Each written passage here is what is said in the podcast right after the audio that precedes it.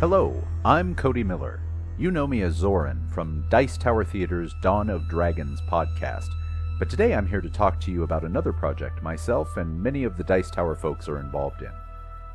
Avestrum Academy of Sorcery is an interactive theater experience based in the world of Harry Potter, putting out quality entertainment since 2005 through live performance, film, and mixed media.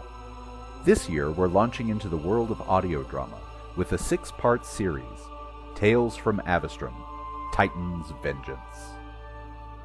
Headmaster Clark Dowling is lost in time, and the faculty and students of Avestrum Academy of Sorcery are trying desperately to find him.